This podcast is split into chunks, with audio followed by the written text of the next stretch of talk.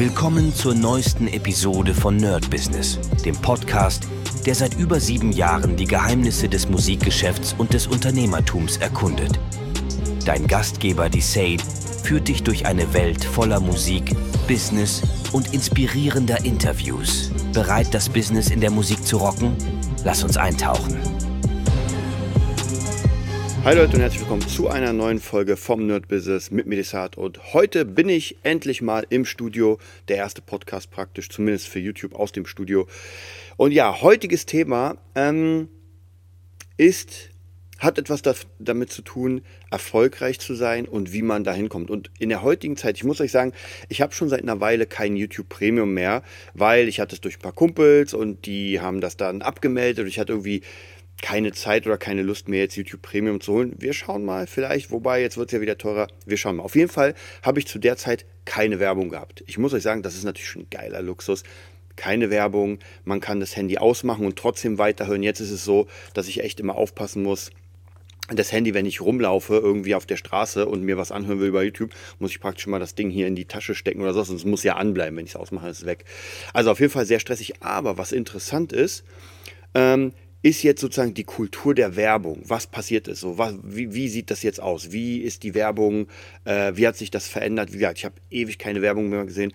Und ich muss euch sagen, zwei Dinge sind mir extrem aufgefallen. Erstens, viel Werbung sieht mittlerweile sehr, sehr billig aus. Das ist wirklich so, als würde sich jemand einfach hier hinstellen, Handy an, Mikro an, wobei ich nicht sagen will, dass das Handy hier schlecht ist. Aber grundsätzlich, hm, und dann erzählt er irgendwie, ich habe letztes Jahr 10.000 gemacht. Willst du wissen wie? Dann schenke ich dir jetzt einen kostenlosen Kurs. Der hat eigentlich 20.000 wert, aber ich schenke ihn dir heute, bla bla bla. Und es suggeriert so ein bisschen, dass man einfach nur diese 1000 Kurse machen muss und sofort von 0 auf 100. Und ich habe ja schon öfter erzählt, jetzt für die YouTube-Zuschauer äh, nochmal expliziter, dass ich wirklich sehr, sehr viele Kurse gemacht habe. Ich habe fast alles. Ich habe vom Dropshipping bis Amazon FBA, Amazon KDP, glaube ich, heißt das, ähm, Coaching Businesses. Ich habe äh, Turnbeutel bei Amazon verkauft. Also ich habe wirklich sehr, sehr, sehr, sehr, sehr viel gemacht. Und ich muss euch sagen, einige Dinge haben funktioniert, die waren sehr gut und einige Dinge waren nicht so gut. Egal wie man es dreht und wendet, die Arbeit für jeden einzelnen Bereich, sei es Dropshipping oder sei es äh, KDP oder sei es vollkommen egal, ist unglaublich fett. Also wer euch erzählt, ihr müsst nur diesen Plan befolgen und dann geht es von alleine, der lügt.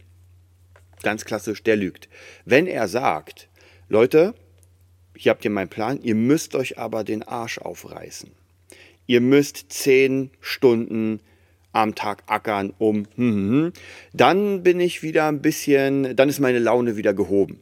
Aber grundsätzlich, wer sagt, ey, du machst in eine Stunde, ich glaube, da habe ich irgendeine Werbung gesehen, hat jemand gesagt, ja, ich wollte Millionär werden, aber ich hatte doch keine Lust, jeden Tag zehn Stunden, ich wollte maximal eine Stunde arbeiten und so fängt die Werbung an. Natürlich ist das ein krasses Ding, wenn jemand gar keine Ahnung hat vom Business und 99 Prozent der Leute, die das sehen, die haben einfach gar keine Ahnung denken sich, ja, natürlich will ich das. Und das ist ja dieses typische Fragen mit Ja beantworten. Willst du reich werden? Ja. Willst du unabhängig werden? Ja. Willst du finanziell frei werden? Ja. Willst du äh, zehnmal im Jahr Urlaub machen? Ja. Willst du eine heiße Freundin oder Freund? Ja. Ähm, willst du an den Strand? Ja. Und irgendwann sind so viele Ja's. Willst du mein Programm kaufen? Ja. Naja, und dann äh, passiert genau das. Man kauft das Programm. Und hier nochmal ein Tipp Schaltet nach dem Podcast zu Tom Platzer rüber, der wirklich sehr viele Tests macht, die wirklich hammermäßig cool sind. Ähm, von genau diesen Kursen, die halt sehr viel versprechen. Und dann schauen wir mal, ob sie das halten. Ich finde ja grundsätzlich Coachings nicht verkehrt. Ja, ich habe auch Dutzende gemacht. Was so ein bisschen immer das Problem ist, ist dieses Versprechen und wie viel ich arbeite und wie viel ich nicht arbeite. Also jemand, der wirklich einfach eine faule Socke ist und noch nie wirklich was gemacht hat dem kann man den krassen Plan geben, das wird nicht funktionieren. Und ich war ja selbst bei vielen Coachings, wo ich auch, äh, und ich gebe ja auch Coachings immer mal wieder und merke, dass das Grundproblem in jedem Coaching ist, eigentlich, das ist das Grundproblem des Lebens, ist einfach wirklich diese Disziplin. Es gibt sehr viele Skills, die man haben sollte. Und ich weiß nicht, ob man sagen würde, Disziplin ist das Wichtigste. Denn äh, wenn man Arsch ist, dann ist es auch nicht geil. Ja, also Freundlichkeit gehört auch dazu. Aber grundsätzlich ist Disziplin eine Sache. Ich stehe morgens auf, ich habe einen Plan und ziehe diesen Plan durch. Und wenn da eine Hürde ist, wo ich sage, ah, das kriege ich gerade irgendwie nicht hin, weil irgendwas funktioniert nicht, irgendwas kann ich zum Beispiel nicht, dann lerne ich das oder ich kaufe mir den Menschen, der das kann. Ja, und bei mir ist es relativ oft so bei verschiedenen Sachen. Ihr habt ja gesehen, Fabulaensis, mein Buchprojekt. Ich kann nicht schreiben, ich habe es versucht. Es hat nicht funktioniert, weil mich das einfach zu wenig interessiert. Also muss ich jemanden bezahlen, der als Ghostwriter tätig wird und das meine Ideen ausschreibt. Es ist ja nichts anderes als in Musik. Wenn irgendjemand sagt, ey, ich kann geil singen, aber ich kann nicht schreiben und ich kann schon gar nicht produzieren. Was macht diese Person? Die sucht sich ein Team, das ihr die Songs vorschreibt, die Songs produziert und dann habe ich einfach einen geilen Song und was ist dann meine Aufgabe? Den nach vorne zu bringen. Mhm. Und immer wenn ich das höre, und ich habe das selbst immer auch gehört, ich dachte mir so, hey, Künstler, die nicht selbst schreiben, sind keine richtigen Künstler. Mittlerweile bin ich weit weg davon, weil das ist eine Industrie, die vollkommen anders ins, äh, funktioniert als das, was man denkt. Man denkt, die Personen, die auf der Bühne stehen, schreiben auch alle Songs, spielen alle Instrumente ein, machen einfach alles. Die machen genau ihren Job. Und es gibt so ein geiles Buch, äh, nee, ein geiles Bild. Leider weiß ich nicht mehr, wo ich es habe. Da sieht man äh, Songwriter, Produzent und noch jemanden, glaube ich. Und die buckeln so ein bisschen und da drauf steht der Künstler, das ist so eine Mauer. Und der Künstler ist dann praktisch über der Mauer und die Crowd sieht den Künstler.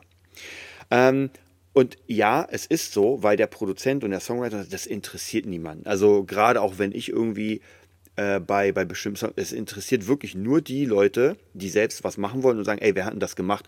Aber grundsätzlich die Crowd interessiert doch nicht, wer das gemacht hat. Maximal, wenn man, oder wenn man Timberland ist, dann merkt man, oh, Timberland ist krass, das ist wieder ein Timberland oder ein Hans Zimmer.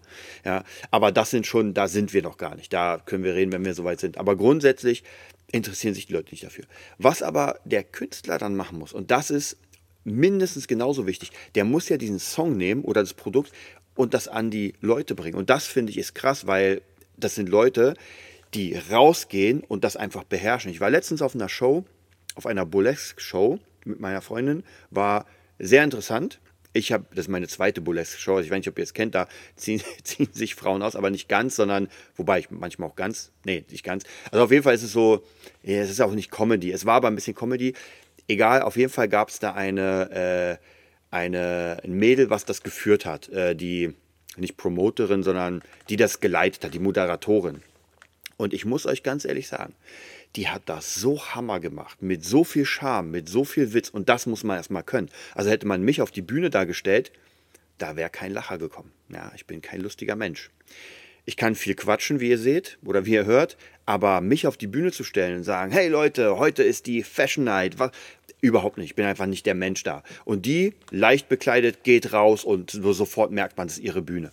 Also von dem her, das ist ein krasser Skill, den man haben muss. Und jeder, der jetzt wirklich sagt, ich will Musik machen, ich will damit rausgehen, der braucht einfach ein krasses Team. Und zwar erstens das Team, das ihm das nicht vielleicht schreibt, aber dass ihm das Ganze fertig macht. Ja, das ist ja das Wichtigste.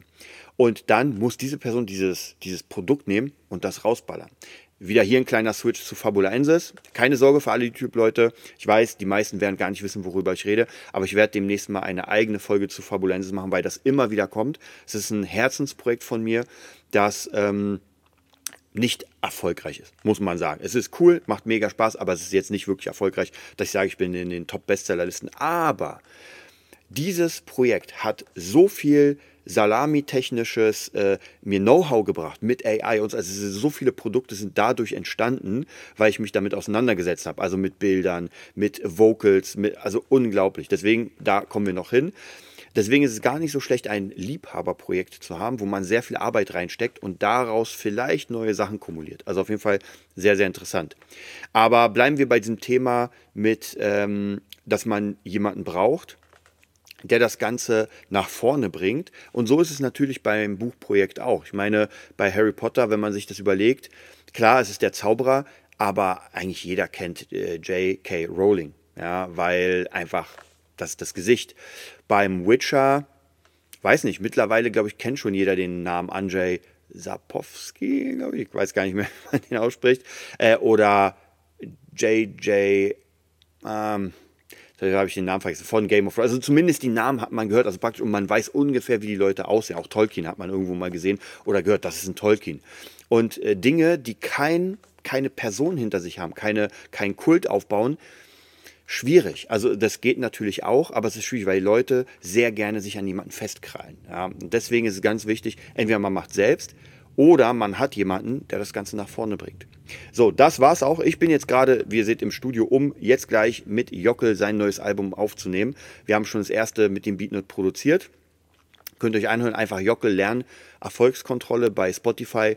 Sehr cooler Rapper, mega, macht mega Spaß, Boom Bap. Und ich würde sagen, er kommt gleich. Dann werde ich mir den Sonntag hier reinziehen und das fertig machen. Und danach muss ich auf jeden Fall mal ein bisschen entspannen. Nächste Woche ist ein kleiner Mini-Urlaub, da freue ich mich schon. Stay tuned. Das war's für heute bei Nerd Business, dem Podcast, der dir zeigt, wie du in der Musikbranche durchstartest. Wir hoffen, du hast wertvolle Einblicke gewonnen und Inspiration für deine eigene Reise gefunden. Vielen Dank, dass du dabei warst. Vergiss nicht, uns zu abonnieren und mit deinen Freunden zu teilen. Bis zur nächsten Episode. Stay tuned and keep rockin'.